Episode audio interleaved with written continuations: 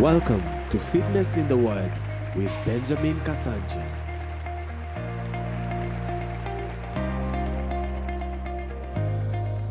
Before people can have a steadfast faith for healing of their body, they must be rid of all uncertainty concerning God's will in the matter.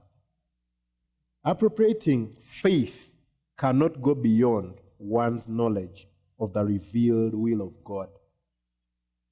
Before attempting to exercise faith for healing, one needs to know what the scriptures plainly teach that it is just as much God's will to heal the body as it is to heal the soul.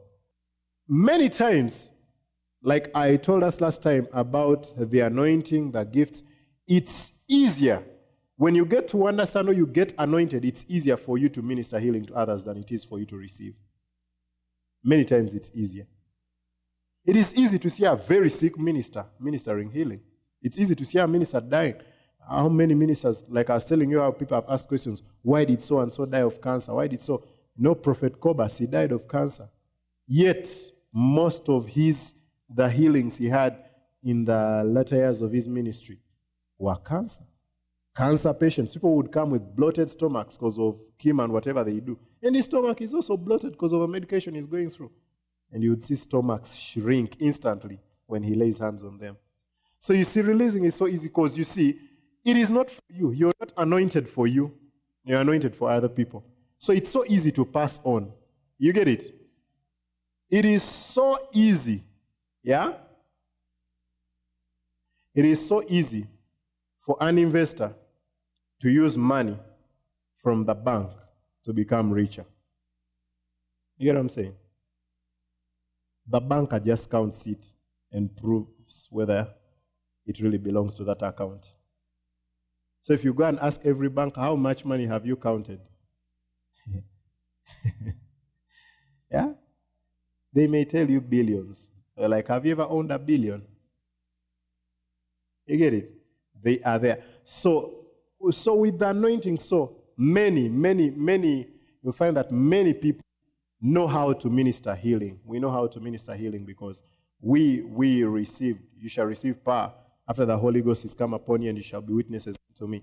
And you see, I used to believe that because you carry, because you carry power to heal, you cannot be sick. Because no, you should not be sick, but you can be sick. You get what I'm saying? Now, for yourself, it's easy for a minister, it's easy to, like, what should I say? Like, there are many things I've seen, even in the prophetic, there are many things I've seen about, like, many things I've told other people and me I didn't know about me. Like, you, get it? Like, simple things. Like, but I know about somebody. Maybe I'm saying, you, your, your firstborn is going to be a boy, or this is going to be this, this, and me, I don't know about mine. And you see, that's proof that it's a gift to the other. Does it mean I cannot know? No, it does not mean that, but it means that is different. That is my relationship with God. And you see, as we talk about all different gifts, we have to talk about both aspects for you and for. It's easy to hear God's voice for others, especially if you are called in the prophetic. It's easy. You, start, you hear a lot for others more than you hear for yourself. Um, if, if normally it's not like your primary calling or what you're not called in the prophetic, it may start a lot with hearing for yourself. But normally, if it's in the prophetic, it starts a lot with hearing for others. And so it's the same thing about healing. Like you'll find many people who have never experienced a miraculous healing in their own life, yet they've seen many other people healed. You get it? But a few times they tell you that they've been sick, they had to see the doctor, and that's how they got okay. Mighty men of God, mighty women of God. So it's so important for us to understand this. I quoted John Wimber last time when I was talking about the vineyard. John Wimber, as in the vineyard, the, one of the things they were known for was healing. You get it? Creative miracles. Missing bones being recreated, metal disappearing from bodies. You get it? As in very awesome miracles. People that had metal implants and implants would disappear. miracles. You know, many, I, I- think with time we are going to, we should just be having, like during the week, if you come to this place, you just find these screens just playing videos of miracles until you're totally renewed, until we are all totally renewed to these things are happening, God is still doing them. Because in at times when you talk to people, you're like, they feel like you're naive to talk about certain miracles. Yet you feel like they are so naive. These things are all over. You get it? You feel like it's them that are naive. You know, you see people who criticize ministers on, on, on, on, YouTube and where they're saying, Oh, he claims miracles. There is no single documented miracle that, of his. And you're like, that you don't even need to go to him. That you just need to go online. You get it? But it is because, like the Bible tells us, that seek and you shall find. So if you're seeking criticism, that is what you shall find. If you're seeking the truth, you'll find the truth. So there is someone who is so much seeking to disqualify the healing ministry. They'll find a lot that will seem to be proof. And they'll find a lot of counterfeit. They'll find a lot of lies and what, because it's true, it's happening. But you see, there is no counterfeit. There is no, if there is a counterfeit, then there must be the authentic. Yeah? No one ever cons anyone here with a 2,000 Kenya shilling note. Have you ever seen, like, hey, the Makanga guy was given a 2,000 Kenya shilling note? Why? Because there is no 2,000 Kenya shilling note. There's someone say, oh, those are fake miracles, those are. Then show the authentic ones. You see, that's the Bible way. We never saw anybody in the Bible stand up to accuse people of doing false, false things who didn't give the authentic. When Elijah came, he put up a contest and said, okay, let's call fire. He didn't just keep, oh, you're false prophets, you, your power is not of God. No, he said, no, let's come. Let's see the power of God. And when Moses came and these people came with their serpents and were throwing their sticks, he also had his and he threw, and he swallowed theirs. When Jesus came, he also came with many miracles. When Paul came, even where there was a lady carrying the spirit of divination, he was able to drive the spirit out of her. We don't see them spending time on be aware of these false miracles. We don't know what power they are using. Whoever is saying that a lot, whoever you see, and that is what they dwell on, they don't carry any power. Because if you carry power, you're so busy liberating people. Yeah, you don't have time to be looking for who is binding them and who is not binding them because you're so busy. Man, people are hurting. There are many people hurting. You can't know that you have it and you sit for four hours to record a video to tell how so and so is false, so and so is false, so and so is true, so and so is four hours and you carry power. No, you're like, those four hours I would be using them in a hospital. Those four hours I would be calling for a healing meeting. Those four hours, you can't waste time like that. So, whenever you see wasting time like that, the power they carry is power of words. Yeah.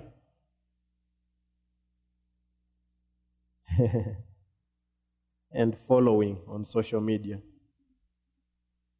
Because people on social media like following whatever is negative. Yeah. So, but in this, you're going to receive, if you're going to receive healing and walk in divine health, you must be so convinced. You must get rid of all uncertainty.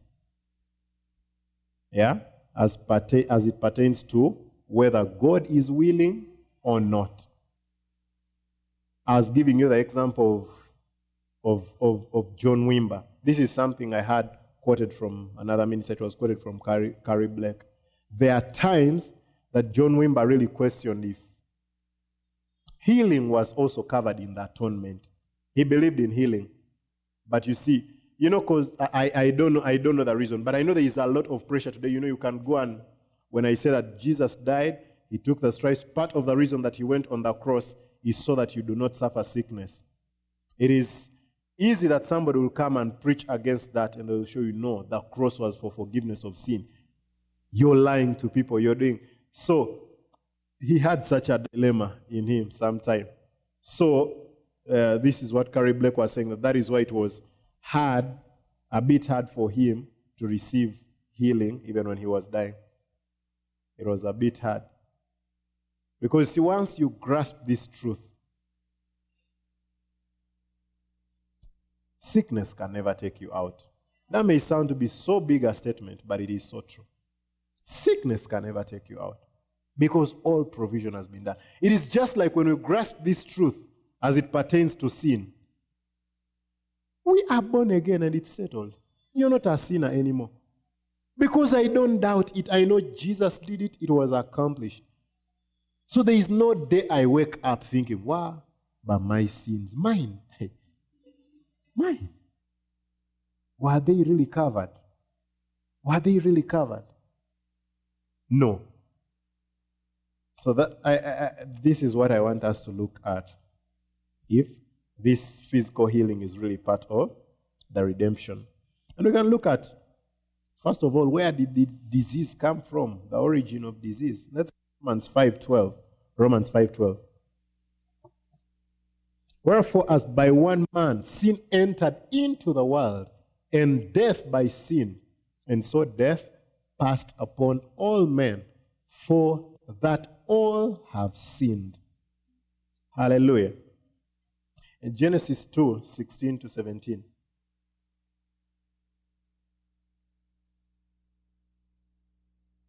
And the Lord God commanded the man, saying, Of every tree of the garden thou mayest freely eat, but of the tree of the knowledge of good and evil thou shalt not eat of it.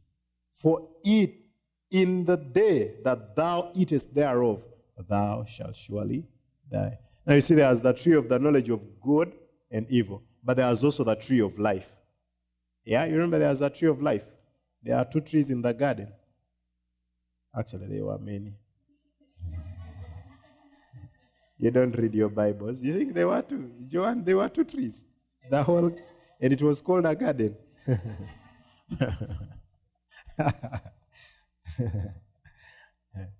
anyway, there were two trees the, of, of emphasis. There were two trees of manna.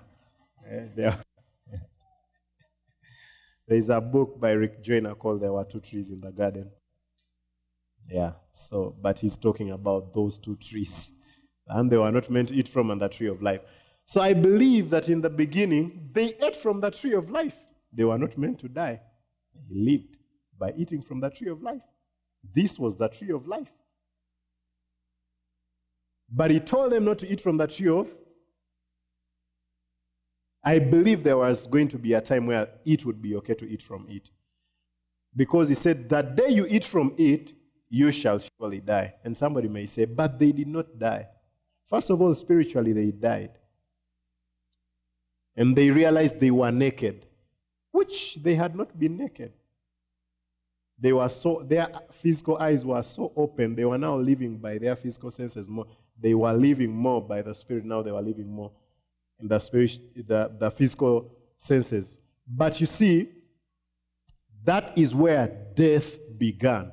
And sickness in your body is part of death. And that's why you see, with the natural ability to fight, to fight sickness, if the natural ability gives way or fails, you die. It does not matter how serious a sickness is. You get it? People have died of flu. It may look simple. People have died of malaria.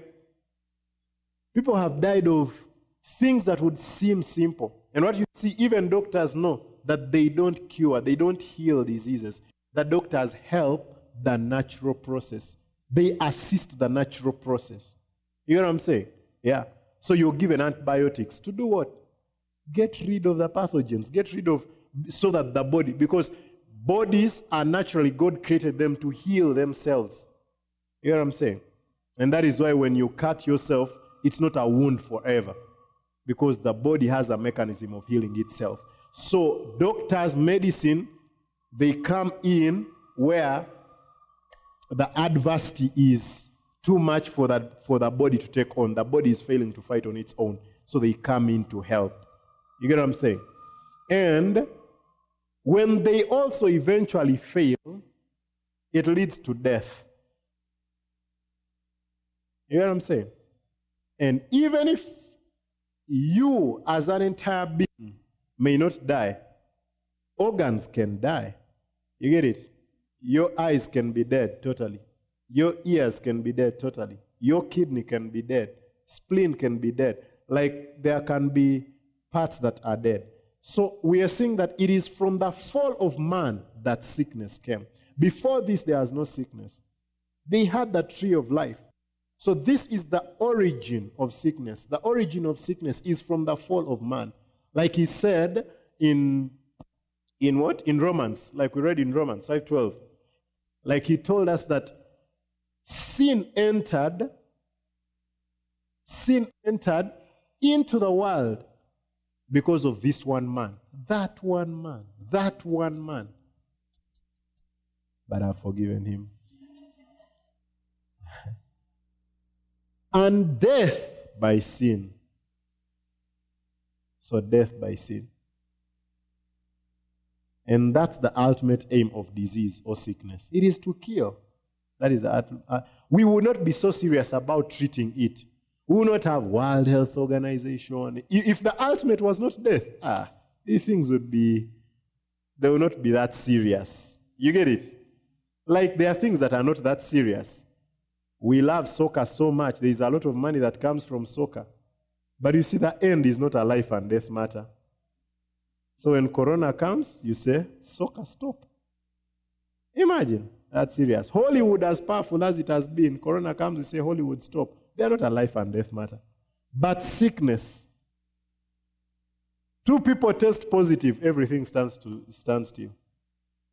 And you see, many of us, I don't think Kenya has ever really experienced Ebola, but Uganda has experienced Ebola. Far from where I was.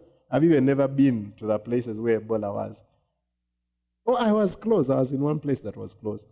But you know how it shakes the nation? You know the checkups you go through at the airports, you go through, because they're like, oh, there was a person there at the border of Uganda and Congo who had Ebola. You're landing at JKI and you're being checked. like a mine Congo. that is how serious it is because they know in the end it is death, which tells us about the devil. He only comes to steal, kill, and destroy. That's the ultimate. To kill, to destroy. So, this is what sickness is for. And it began from there. It began with a fall. Without sin, there's no sickness. When sin came, sickness, death came. That is where it came from. Hallelujah. So, this would mean this would mean that the remedy to the fall suffices, isn't it? Because if it is the fall that brought it, then the remedy to the fall would also eradicate this. Hallelujah. It is just like if you have a disease, let me say you, you, you have a fever, high temperature. And like, oh, before he got malaria, you tested. Then before he got malaria, there was no fever. They don't treat the fever. They will not keep giving you Panadols. They will treat the malaria. And when the malaria is treated, the fever will go. So, why can't the church believe that if the sin issue was dealt with, the sickness issue was dealt with? Because it is sin that brought it. Is nothing, this is what I normally say, there is nothing that the devil did in the Garden of Eden that Jesus did not undo at Calvary. When he came, he came to fully undo whatever the devil had done. Praise the Lord. And I believe he did a very successful job. Because on Sunday we are talking about how much authority do I have. And part of this that we see in how much authority we have is that Jesus is seated. Being seated is a place of authority and rest. It is a place of everything is done. He raised him up and sat him at the right hand of the Father. There is no sitting before work is done. Praise the Lord. Otherwise, he would have raised him and given him a telescope or binoculars. You get it? to keep checking if are things okay. No, but he went up and sat. Now that it's done. I told you he didn't say, I am finished. He said, It is finished. That was what he said. It is finished. So when Christians act like he said, I am finished. You see, when it comes to sickness, we act like he forgot that out. Like, oh, he really dealt with sin. Oh, Jesus. Oh, thank you for dealing with my sin. I'm not complaining, but if you had just added on that sickness bit, we don't utter it, but I think some people, that's how their prayers are. like if you had also just added on, if you are not just dealt, because me sin, actually, I, I'm not struggling a lot, but sickness, that is what you should have dealt with more. it was the same thing. And you see, we see it right from the Old Testament. And like we spoke, that is why it was so crucial and pivotal in the ministry of Jesus. Because I believe when Jesus came, he was coming as the Son of God. The Son of God is the one that redeemed us, He's the one that was given as a ransom for us. Yeah? It was the Son of God. And you see, when we look at his work on earth, I'm sure it gives us a clear picture of what redemption was all about when we look at what he did. When we look at how Isaiah prophesied about him and he came and claimed the same thing the Spirit of the Lord is upon me because he has anointed. And you see all the things that he lists. Then we see him starting to leave them. And Isaiah prophesied and said that he himself, he himself bore our iniquities, our infirmities. The chastisement of our peace was laid upon him, and by his stripes we were healed. And when we read in Matthew, I think it's 9, he says he healed, he healed all those that were brought, even those that were maimed. You know, these are people whose body parts had been lost, like in accidents. You get it?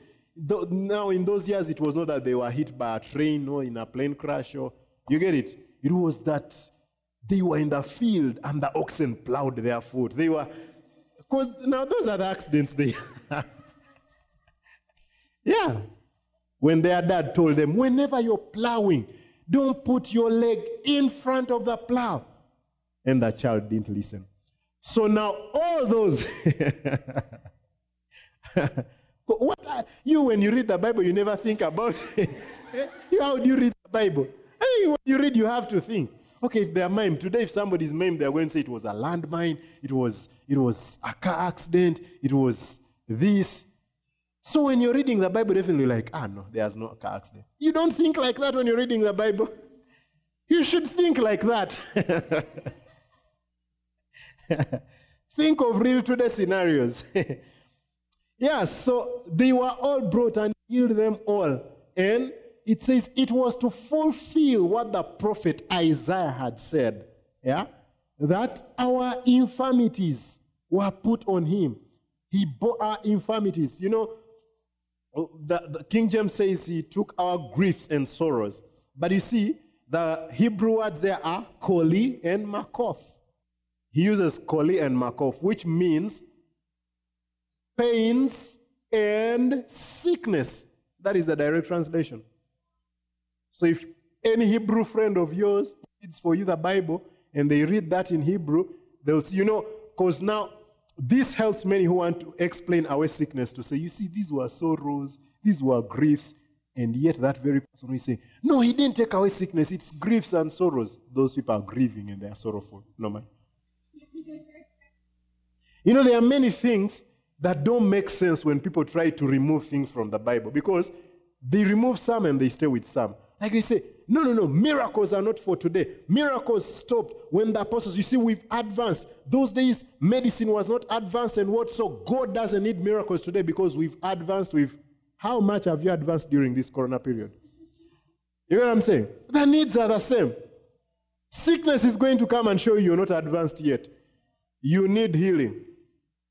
But you know, they will say, miracles are not for today. They ended with the last apostle. They ended and you're like, where is that written in the Bible? Where is that written in the Bible? There is no way it can be proven in the Bible. And then you would ask them, why do you still baptize? You get it? Because he said, go, baptize them, heal the sick, raise the dead. So you still baptize. Why didn't it also end with the last apostle? Because you see, they are all baptizing. but it is, it is in the same speech that Jesus told them to do everything. He told them, preach the gospel. They still preach. He told them, baptize. They still baptize. He said, heal the sick. No, no, no, no, no. That one ended with the last apostles. He- they shall speak in tongues. No, that one also ended. I will be with you. That one is still happening. yeah? That is selective feeding. That is, that is not what the Bible says. But we see that healing was so key in the ministry of Jesus while on earth. It shows us that it was very key in redemption because it was very, very key. Even you see, even when he says, "If you do not believe me, believe because of the works that I do." When you look at the works that he was talking about here, they were miracles and physical miracles. And you know, I used to think about this. Why is it that among the miracles that Jesus did, most of them are to the physical body? You get it? No, Samson, he had miracles of shaking walls, pillars, and what? Yeah? Imagine if Samson was here today. We don't need bulldozers to pull down Taj Mahal. We're like, oh, Samson. There's somewhere. you get it? We say, Samson. There's somewhere to minister tomorrow. Because it's his ministry. Eh? So how long are you going to take? Ah, it's just a 15 minutes ministry. you know, we see that in the Old Testament. We see, we see Moses parting the Red Sea. We see him hitting the rock and water coming out of the rock. And you see, all this was still for human beings, though it was not directly on the physical body. We see, we see great things, especially in the Old Testament, things, wonders that were a proof of God's power. So you would think that when his son comes, those are going to be the wonders he's going to use mainly. They're not the wonders he used mainly. What he used mainly were blind eyes, deaf ears, lame people. That's what he did mostly. Doesn't that show you that he was refocusing as to what is important? Because Jesus, to prove to them that God is powerful, he would be telling them, Now come, gather. Then he tells them, Everyone walk, go two kilometers away. Then he creates an earthquake in the middle. It's like, Do you see? That's God's power. You see, here. how many want to get born again? Because it's a miracle, it's power. it's power. But you see, even when Peter starts, he says, In the name of Jesus of Nazareth, rise up and walk. And many believed on Jesus because of that miracle, a physical miracle. Many followed Jesus because of that. That even when you see when they were drawn to him, they knew there was help for physical healing. There was help that they took apart the roof to lower this man in because they knew it is going to happen. These were the ways that Jesus did it. And yet he told us that when we love him, he will come and he will make his home with us. So if he makes his home with us, today we believe that when you get born again, it is Jesus living in you. Like Paul says in Galatians 2:20, I'm crucified with Christ. Nevertheless I live, yet not I, but Christ liveth in me. And the life which I now live in the flesh, I live by the faith of the Son of God, who loved me and gave himself for me. I live by the faith of the Son of God, who loved me and gave himself for me. This is not my life, it is his life. Mine was crucified, and now it is the life of Jesus. And that is a new creation. That is a child of God. That on that day you gave up your life to receive his. So if you receive his, then he should be seen living in you. And that was the greatest task that the disciples had to prove that Jesus was alive in them. And if Jesus is alive in us, then he's to do the, the same things that he did when he was alive in that Jewish man in Galilee. Because now he's not in that Jewish man in Galilee, but he's in us. He's in many of us. That is why he says that if they had known, they would not have crucified the King of glory. The devil regretted. When he buried him, he didn't know he was a seed. Praise the Lord. And now many seeds germinated, many seedlings came up. we are many. The devil woke up on the third day and he had the grave is empty. 50 days from there, on the day of Pentecost, 3,000 came to the Lord. And the devil was like, everywhere he would see Jesus. He looks this way, Peter looks like Jesus. Philip looks like Jesus. There's one in Samaria. There's, he can't stop them. They've become viral. Praise the Lord.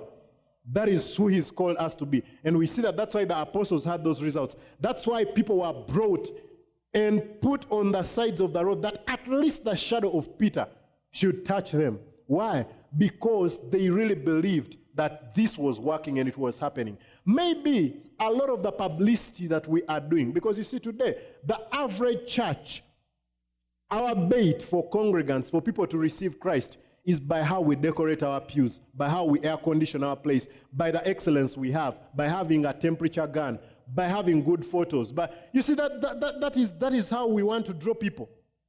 Yeah? Jesus didn't have any of those things. He didn't even walk with a nice worship team. Actually, we never see any time that Jesus said, eh, worship. Man, those apostles must have had pathetic voices. Don't you receive consolation? We who are not in the worship team, don't we feel consoled? That out of his whole team, there is no one he ever gave opportunity one time to sing. Because he knew the congregants would leave. hey, that consoles us. As in, yeah, three and a half years, and you've not told any of those guys to sing. I know somebody may think, oh, songs had not yet been invented. No, they were there. the Psalms were all songs. But these guys just had very, very bad voices. Very bad voices. So Jesus didn't risk. So they are, so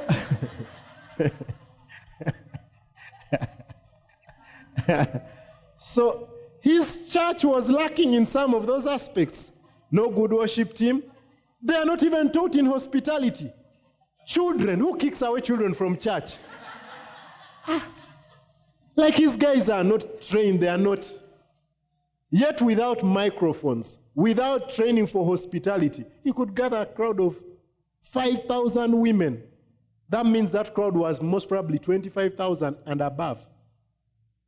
Because believe those women came with children, they came with their husbands. It was rare that the women went alone with no microphone, no Facebook advert, no trained hospitality team, no good musicians, that he could still gather such a crowd. Maybe if we go back to the Bible, we would get we would get principles that work. That people are fighting to open a roof. Now that ah, we will pay for that roof. You you, you must be healed. It was not their house. And they are taking off the roof tiles. It wasn't their house. That is how serious they believed in this. You get what I'm saying?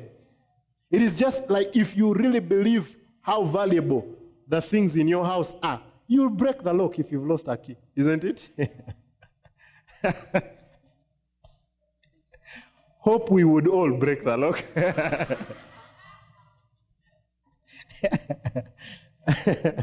oh, you don't say, hey, that look, it's expensive.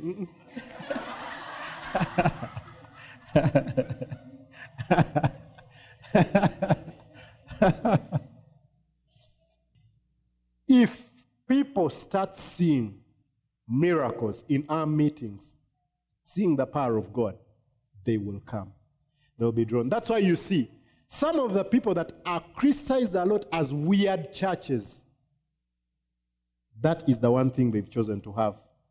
They don't know a lot about theology, they don't know a lot about church order, they, but they know. So, as the media writes about them, oh, that's a church for the poor, that's a church, look at how their pastor doesn't even speak well, look at this. The next day you watch, the crowd is bigger. The other day you watch, the crowd is bigger. The other, some of their videos, the camera was slanting. Like there's no excellence, but the crowd is there. You who has your camera nicely, you're there. One view on Facebook.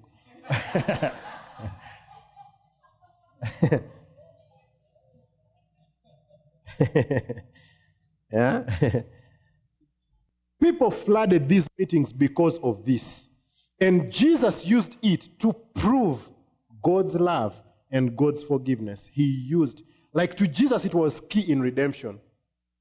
I feel like it's arrogance when we say we can convince people of God's love and forgiveness without miracles. I feel like it's arrogance because when the Son of God Himself came, He used miracles to prove to them.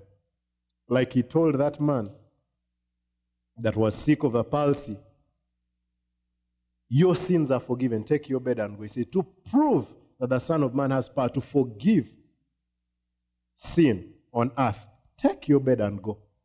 Jesus used it. Even when the people could not believe him, maybe they could not believe his good sermons and oratory and all that, he told them, ah, If you don't believe me, at least believe me for the miracles. Jesus knew that miracles produce proof of the resurrection and of God, God's love. And when he was telling the disciples to go out, he also emphasized that you should not go until you're endued with power. And we see the birth of their ministry. It was in power. First time they go out, they meet a lame man and say, What we have, we give unto you. Rise up and walk. And not 3,000, 3,000 was on the day of Pentecost, like 5,000 people got born again because this was proof. It was not much talking, it was not much, it was proof. It is the same thing we see. Paul, even if the church in Corinth was not so mature, but Paul had better results in Corinth than in Berea. He says these in Berea were more noble. Many people think that the ones in Berea were noble because they searched scriptures. No, they, it's, they were noble. That's why they searched scriptures. King James is saying noble, but it's meaning these were Nairobians. You get it? We need to check out what he's saying. That's what he's saying. That, that's how the Bereans were. So, you know, we take it like they were just a good example because it shows us to search scripture. It is good for us to search. It is good for you not to believe whatever I'm saying just for the sake of believing. It is good that you go and search and see, am I in line with the word of God? But they, they, they, they, there is being cynical also. This is what these guys were in. So you see, it took them so long to believe because every day he preaches, they go. They search and search. Which page is that? Which then they go. Then after seven months, they get it. They finally get it. Like many, many people today. There are people who get things very fast if you explain very slowly for very long. But you see, when he came to Corinth, he says, When I came to you, I did not come with eloquence of human speech, but I came in demonstration of power and of the Spirit. And there the results were bam, many believed, many were already flowing in power. Yet even immature. These were the ones getting drunk during Holy Communion, the ones, but they were demonstrating the power of God. They caught on immediately. I think that made him also learn. And that is why wherever we go, that's what we want to, like people in East Pokot, actually they've come back today. But you see, they've seen crazy, like yesterday, many, many healings that they had. But you see, that's so key when we go for missions because it makes the work quick. We don't go for missions and start. You see, one miracle is more than a thousand sermons. Is more than a thousand sermons. I once was blind, but now I see. And that is why Jesus dwelt on them so much. They were key in redemption, and they were going to prove to people because, like he tells this man, because you see the disciples ask them this, which is, I believe it is an inherent question that people have, especially from the fall of man. We have a question that comes from us being condemned because when Adam sinned, we were all condemned. And so condemnation speaks in everyone that has not received Christ. Praise the Lord. And so condemnation needs proof that it is not yet, that, that it's been dealt with. So they asked Jesus, Who sinned so that this man should be blind? They, they got it. They had the point. Who sinned? And that's what happens up to today. You mean God loves us? God loves this village? You've brought this message to us? When that lame drunkard or lame prostitute on their village gets born again, I said, This was to prove that Jesus paid for your sins. They will all believe. Because, you see, there is that in them that is longing to find out what is the proof that I've really been forgiven? What proves that I've been forgiven? And he put it together. I believe it is us being restored to that place and beyond where Adam and Eve was. They were in a place where there was no sickness. And it is something that, has been relegated, but it is something that we should preach over and over. And we see from a number of scriptures right in the Old Testament. Okay, let's read Isaiah 53. It says, Who has believed our report? And to whom is the arm of the Lord revealed? It is to you and me. For he shall grow up before him as a tender plant, and as a root out of dry ground. He hath no form, no comeliness. And when we shall see him, there is no beauty that we should desire him. That is on the cross. There's no beauty. Everyone fled away from him. He is despised and rejected of men at the cross. You see, you know, many people read these things and they think this was the life of Jesus. They think Jesus was ugly. No, he wasn't ugly. They think, oh, you know, that's what they say. Oh, you see, he was a man of sorrows all his life. He... Eh? We despised him, rejected him. He had 5,000 people. He had to send people away many times. Who told you he was rejected? He lived a life of rejection. This is the cross that is. The exchange was at the cross. This is where he became everything for us. It was at the cross. Even when you talk about uh, sickness, he took our place or not. Do you never see that Jesus was sick in his life? He took on sickness at the cross. People say, oh, Jesus was poor and what? Who said he was poor? Especially religious people like that. Okay, if he was poor, be rich. You get it? Okay, oh, Jesus was crucified. You also be crucified. You know, because you see, that's what they are saying. You, as a pastor, you're rich, but Jesus was poor. He was also crucified. so, as a pastor, you should also be crucified. I was born in a home, I was born in a hospital. He was born in a manger. You see, there is, no, there is no point where we see Jesus poor on earth. You see, poor means you can't access what you need. We don't see that on earth. There is no time Jesus told the disciples, hey, today we'll just have breakfast tomorrow. Like, no, you know, you don't see that. He took these guys from their jobs, yeah? And yet none of them lack. He even asked them one time, Did any of you lack? They said no. Yet he told them, Leave your fishing, come follow me. And even had a treasurer. And to show that he was so rich, the treasurer was a thief. yeah. No, even churches don't have treasurers. This man with 12 boys working with him, he has a treasurer. That must be a loaded man. Do people just hire a treasurer just anyhow? Even many of you who are treasurers, you're not employed. It's not a full time thing, it's just a committee title. you're there to just monitor cash flow.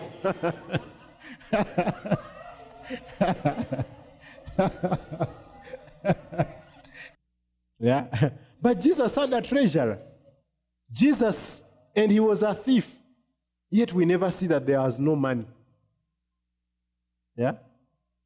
We never see that there is no money. Peter, who is working with him every day, Jesus goes to heal Peter's mother in law, and there is food for her to make for them. These guys are not working. This guy who employed them provided for them. He sends them out and tells them, Don't take a pass, just go. And he tells them, Don't greet anyone, don't do what? And he tells them, Did you lack?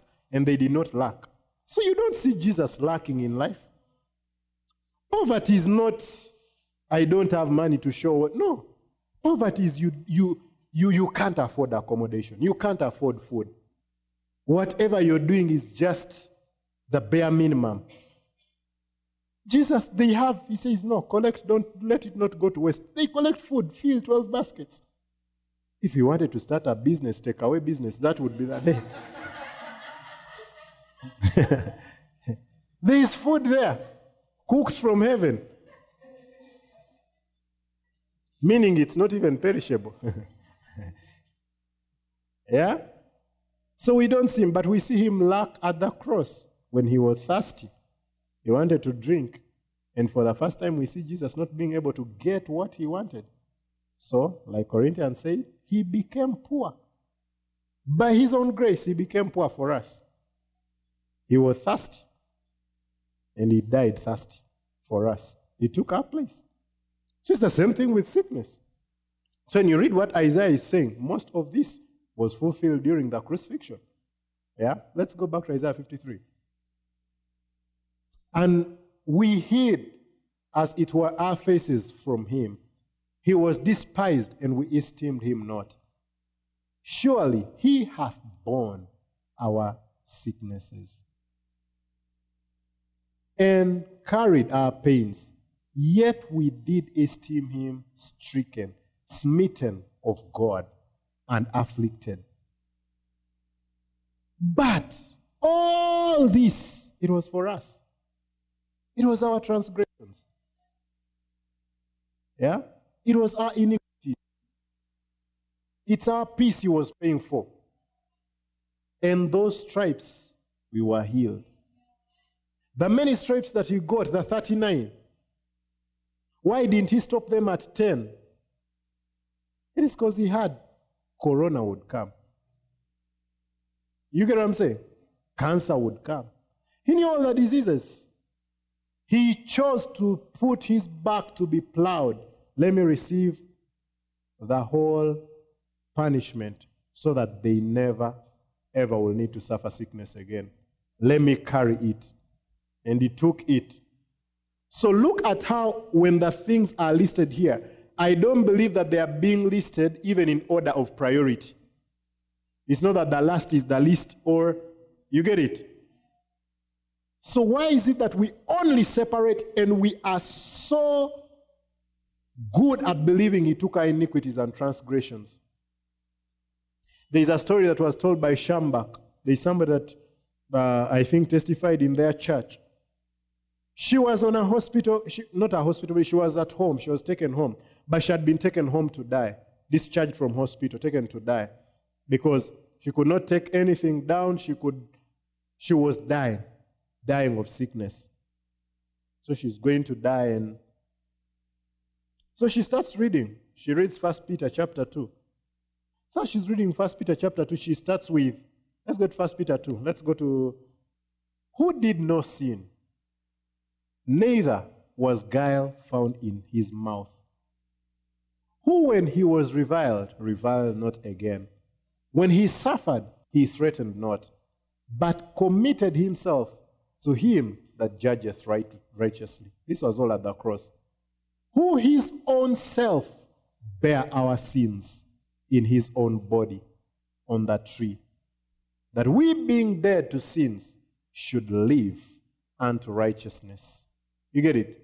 So she read up to there and she was very excited. She's just crying. She calls the mom and she's like, He took my sins. Mom, I'm okay. I'm going to die and I'm going to go to heaven. He took my sins. He took, I'm okay now to die. I'm okay to die. There is no worry. You should not be worried. It's okay. The doctors did whatever they could, but I can die. It's okay. After that, with the mom and all that, then she went back. By whose stripes you are healed? Ah, she came back. She, she, I think she used to use a wheelchair, I don't remember. But she go to the kitchen. So mom gets her there. So what are you doing? She told her mom, I'm fixing myself milk and what? She's like, no, you were told you can't take this. You will die. It will kill you faster. Like she was not meant to take any solid or liquid food. You will, you will even just die. Then the mom is like, oh, they said should start having mental issues towards the time of dying. She's like, No, mom, I went back and read. He didn't just take my sins, I was also healed. I was I can eat now, mom. Actually, I'm not dying. I'm not going to die. He healed me also. And the mom is like, oh, she's really crazy. and she took the milk and she ate food, and sickness never saw her again. That's the point. He took our infirmities just like he took our sins, just like he took our iniquities, just like he took our transgressions. This lady got it. It was the same. Because see, when we get born again, we are so excited. I'm free. I'm redeemed. I'm a child of God. No more sin. That's my past. We sing songs about our past. It's the past. We don't look back. We are free. There is no condemnation for them that are in Christ Jesus. There is no sickness for them that are in Christ Jesus. He also took it. He took it. Praise the Lord. Now, from what we read at the beginning, saying that when it comes to receiving healing and walking in this in divine health, it is so important for you to understand God's will pertaining the subject or the matter. It is so important. Because you see, you can only understand this from His Word. Just like we are seeing here, He doesn't separate. Then when you go back to the Old Testament, we've seen in Isaiah, He's put them together. He's speaking about what Jesus will do on the cross. He's not left out sickness. Then we go to Psalm 103, verse 1 to 3. This is David writing. David had grasped this also already. Yeah? My soul, do not forget the benefits of the Lord. Yeah? Bless the Lord, O my soul, and all that is within me. Bless his holy name. There's even a time where he says, My soul, rise up.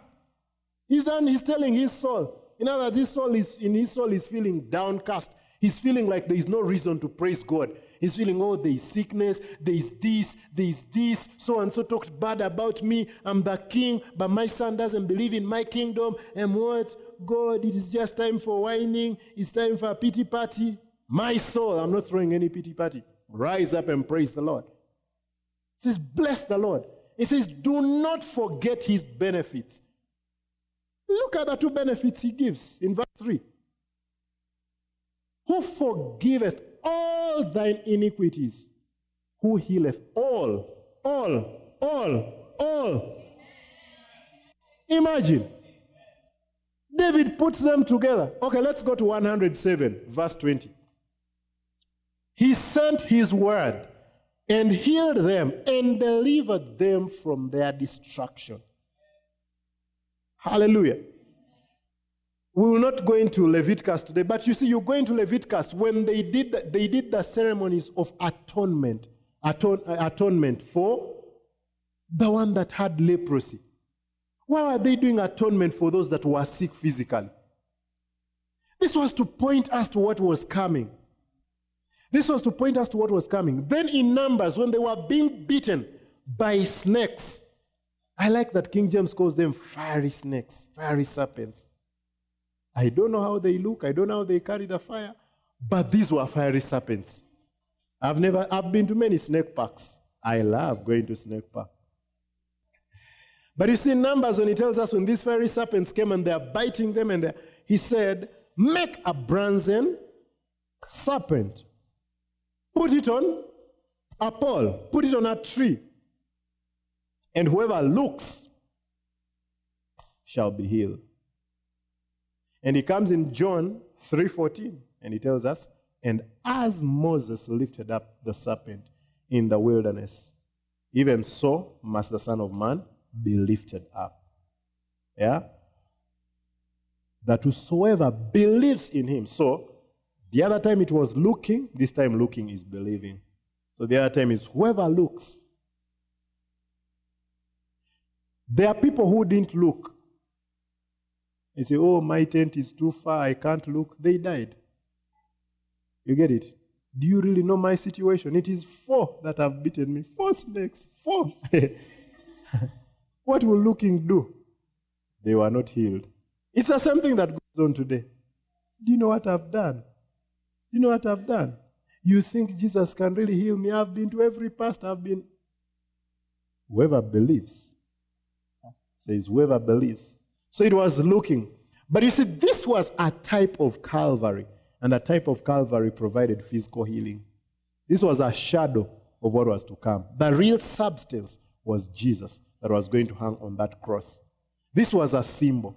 So if a type of Calvary was able to liberate people like that, what of today if we look to that Jesus on that cross who bore all our sicknesses, who took them on his body?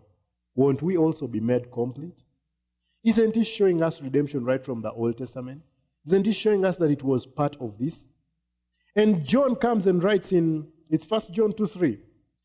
Beloved, I wish above all things that thou mayest prosper and be in health, even as thy soul prospereth. Your soul prospering, that is your spiritual growth. And he's saying that you also be in health. To these guys, it was key. It, it was not, to them, it was not something like, ah, once in a while, God will make you whole. But you know, today they are doctors, they are what? So you don't need to really believe God for just your sins being forgiven. So you see, that's how the gospel has been preached. It's been preached like healing is secondary. It's been preached like when it comes to divine healing, to, to, to, to seeing healing, that is, it comes like it's just a bonus. It was not that key to God. That when Jesus died on the cross, it was not very key. It is something, ah, when He wills, He will heal us. When He does not, but no one tells you, if He wills, He will forgive you and you'll get born again. No one says that. Everyone says, God is willing to save you. God is willing to save you. They will even convince you, even when you do why don't you get born again? Achana na pombe okoke. Okoka. Isn't that what they will tell you? Hey? Kijana wangu amekataa kuokoka. Kijana, okoka. They never tell you it's not God's will. You get it? They never say it's not God's will. But when it comes to healing, ah, in His time He will heal you. Then when we are trying to make people believe and believe, they're like, no, no, no, no, no, no. You see, that happens according to how God wills. Yet when we read scriptures, they are not separated. Whenever he's talking about forgiveness of sin, he's talking about healing. Forgiveness of sin, healing, right from the Old Testament. Right from the Old Testament. If you believe that, like your sins were dealt with 2,000 years ago, if you believe that sickness was also dealt with 2,000 years ago, the devil will close that door. The devil will stop. Because the thing is, we believe, you see, we believe God may heal us. Why? Because He's not healed. It is very hard to get something, to use something that you don't already have. You get it? Are some of you planning to use some money you don't have? You know how hard it is. Yeah? Because yeah, you tell the landlord, ah, on fifth, I'm going to be paid and I'll give you, I'll give you. You get it? Then fifth, you're not paid. You, you again go, you're like, ah, now I wasn't paid because you didn't have it. It's very hard to use it. That's how it's so hard to see some of these things in the spirit because we don't believe that we have them. We believe that they are still with God. We believe that when we get ready, God will release. So you're believing that God is still holding healing up there. Then one day, when your faith has grown and what? God will release it. So your faith has to grow. Then God releases it. Then you apply it. But when you realize that God gave it already, it is going to be easy because your faith growing is faith to just release it. It is not faith to get it and release it. It is faith to release it because you've already got it. You get what I'm saying? So if we get to know that healing, just like forgiveness, 2,000 years ago, they were given. God, Jesus is not there planning to heal corona. He did 2,000 years ago. That is why he told Paul to the Gentiles to preach to them to turn from darkness to light, that to open their eyes. Why? Because these things are already here. But it's just that people's eyes are blinded. So that is why people will pray and bombard. They say, let's bombard the gates of heaven. Let's prevail against heaven because we believe that there is something. God is there, like, ah, you guys have not prayed enough. You pray. Like, ah, maybe let's give them. And Angel Michael is like, ee, God. No. God, you remember how intercessor so and so used to pray before we used to give him? These ones are joking. No, we can't give them now. you know that that's how we act. It's like God is holding back. God is not holding back anything. It would, it's even painful to him that we think he's holding back. After all that his son went through. T.L. Osborn was one time preaching, and you know, crowds are coming, and you know, because they would announce, Bring the lame, bring the dead, bring the. So he's there praying in the evening before going, Oh God, please, when those people come, heal them, heal them for us, heal them for us, heal them for us. Then he says, like in an echo, God spoke to him. He said, For who?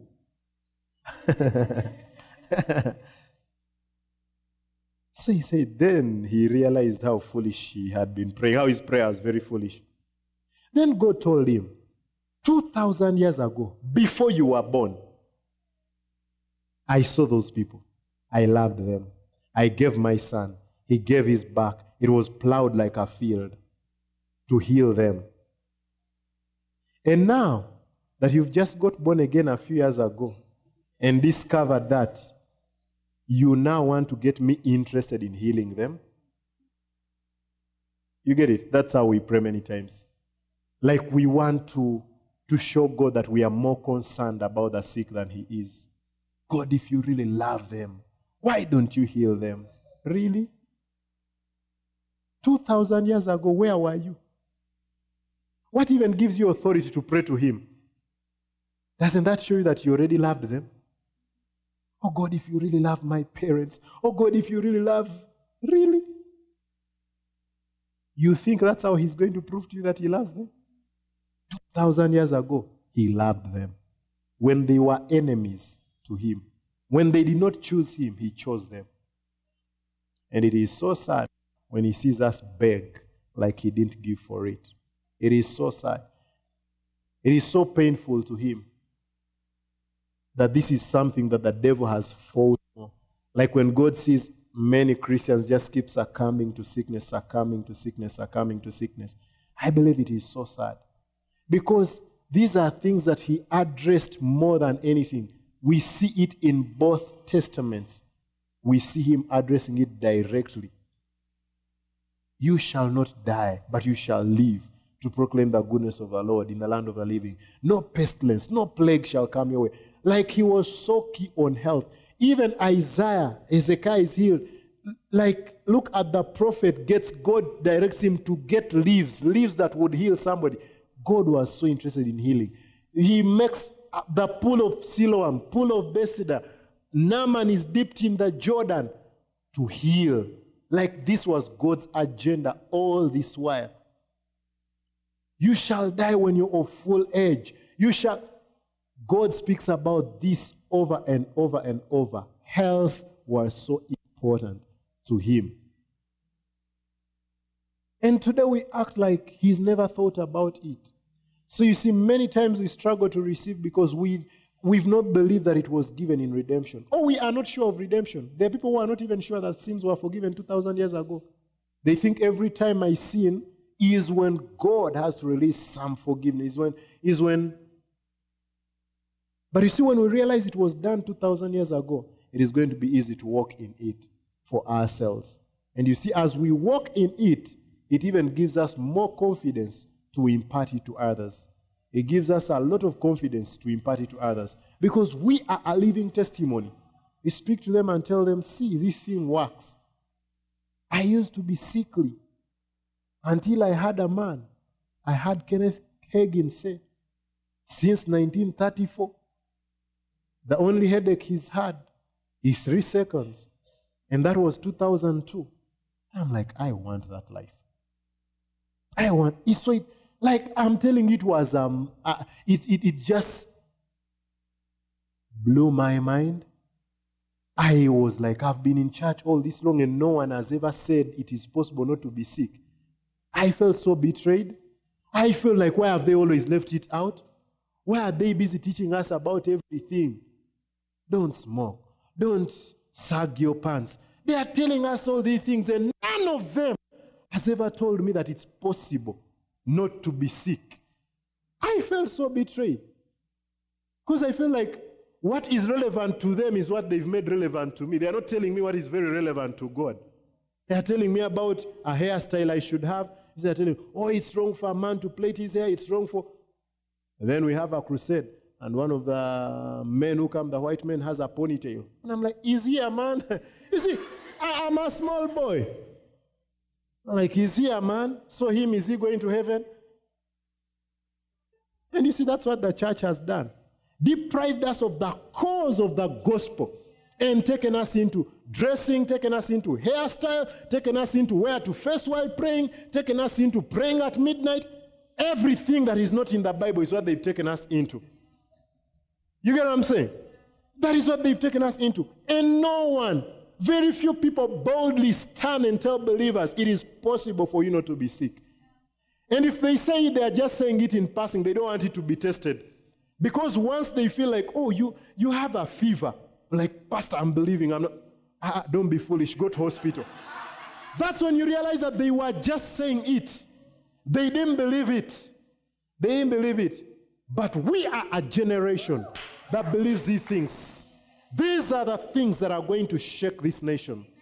These are the things that are going to be seen. People, you know, there are many Christians who have been Christians for more than 15 years, and they've never seen a physical miracle take place. They've never.